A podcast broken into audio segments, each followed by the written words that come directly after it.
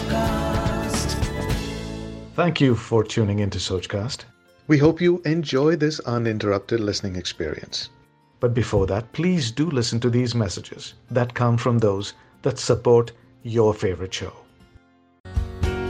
नमस्कार मैं हूँ दुष्यंत और आप सुन रहे हैं मेरी कहानियाँ सोच कास्ट ऐप पर जहाँ ये दिल नहीं होता अकेला है जहाँ बस रंग और रोशनी का मेला है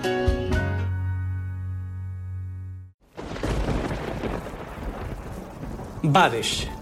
एक काफ़ी लंबे अरसे तक चलने वाली गर्मी के मौसम के बाद जब पहली बारिश की बूंदें पड़ती हैं और इस तपती ज़मीन को सुकून देती हैं तो ऐसा लगता है जैसे जैसे किसी काफ़ी नाराज़ शख्स का किसी छोटी सी बच्ची ने अचानक से हाथ थाम लिया हो और उसे ये इत्मीनान दिलाया हो कि कुछ नहीं होता, सब ठीक हो जाएगा।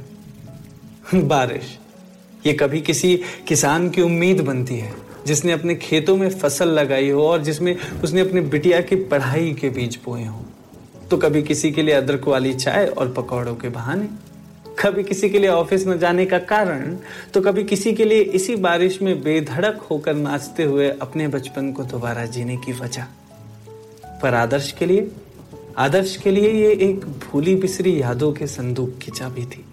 आदर्श महोदय हिमाचल के एक खूबसूरत से शहर डलहाउजी में उनका घर था और उनके पापा की डलहौजी में सबसे बड़ी मेडिकल स्टोर।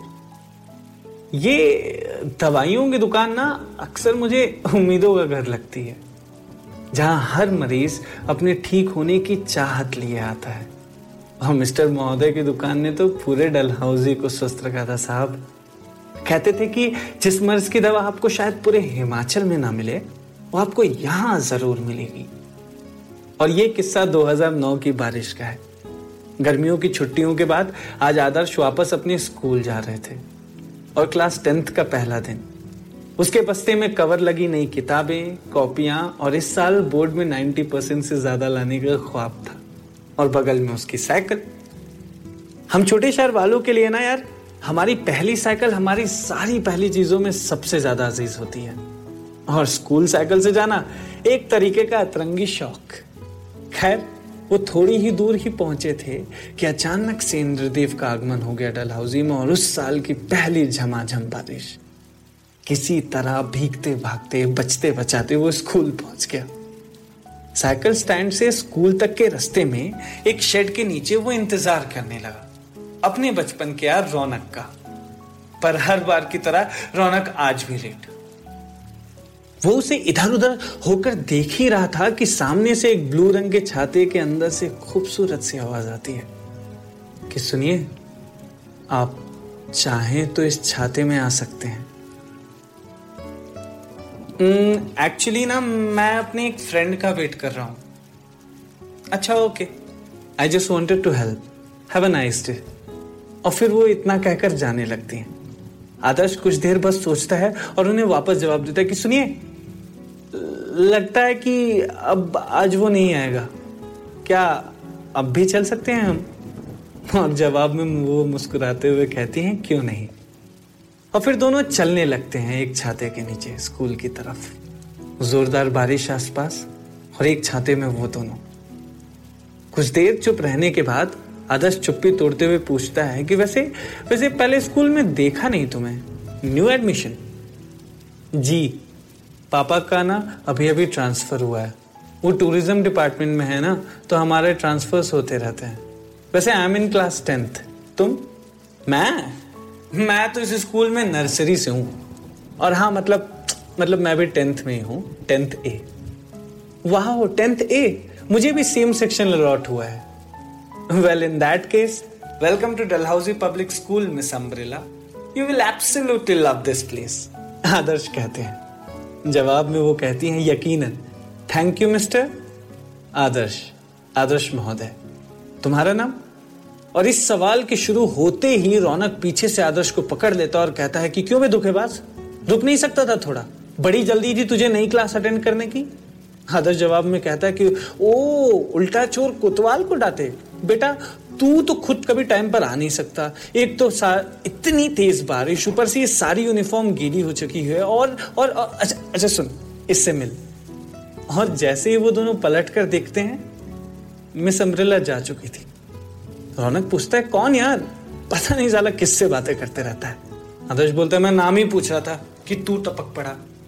वैसे अपनी ही क्लास में है। असेंबली के बाद मिलाता हूँ। बहुत क्यूट है। अरे अरे अरे, ये क्या? रेगिस्तान में भी फूल खिल गए। भाई को कोई बंदी पसंद आ गई। क्या, कब, कैसे, कहा हुआ भाई?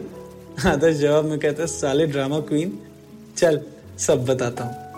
असेंबली के बाद पहले पीरियड में क्लास टीचर आई और कहा कि we have a new student in our class students please welcome Rimjhim और फिर रिमझिम ने अपना इंट्रो दिया।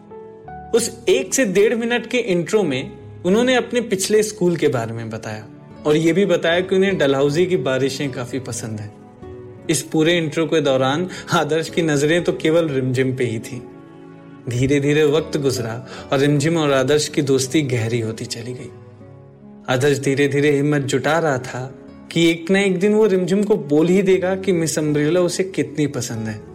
कि उसे कितना पसंद है, उससे जुड़ी हर एक चीज़, उसकी हैंडराइटिंग उसके बालों के क्लिप्स का कलर उनकी खामियाँ, उनका सब कुछ। पर वो कह ही नहीं पाया। और किसी ना किसी डर के कारण। देखते ही देखते एक साल गुजर गया और एक साल बाद टेंथ के खत्म होते ही रिमझिम के डैड का फिर से ट्रांसफ़र हो गया। जब तक ये बात आदर्श को पता चली, काफ़ी देर हो गई थी। रिमझिम डलहौजी छोड़कर जा चुकी थी। और आज उस बात को लगभग दस साल बीत चुके हैं। कमाल है ना? इतने साल बाद भी हर बारिश, वो मलाल, वो घाव आज भी हरा कर जाती है, जिसकी चोट इतने साल पहले लगी थी। कमाल है ना कि इस जख्म की दवा तो मिस्टर महोदय के मेडिकल स्टोर पर भी नहीं मिलती। खैर, आदर्श को पूरा यकीन है कि एक न एक दिन उसे रिमझिम ज़रूर मिल जाएँगी।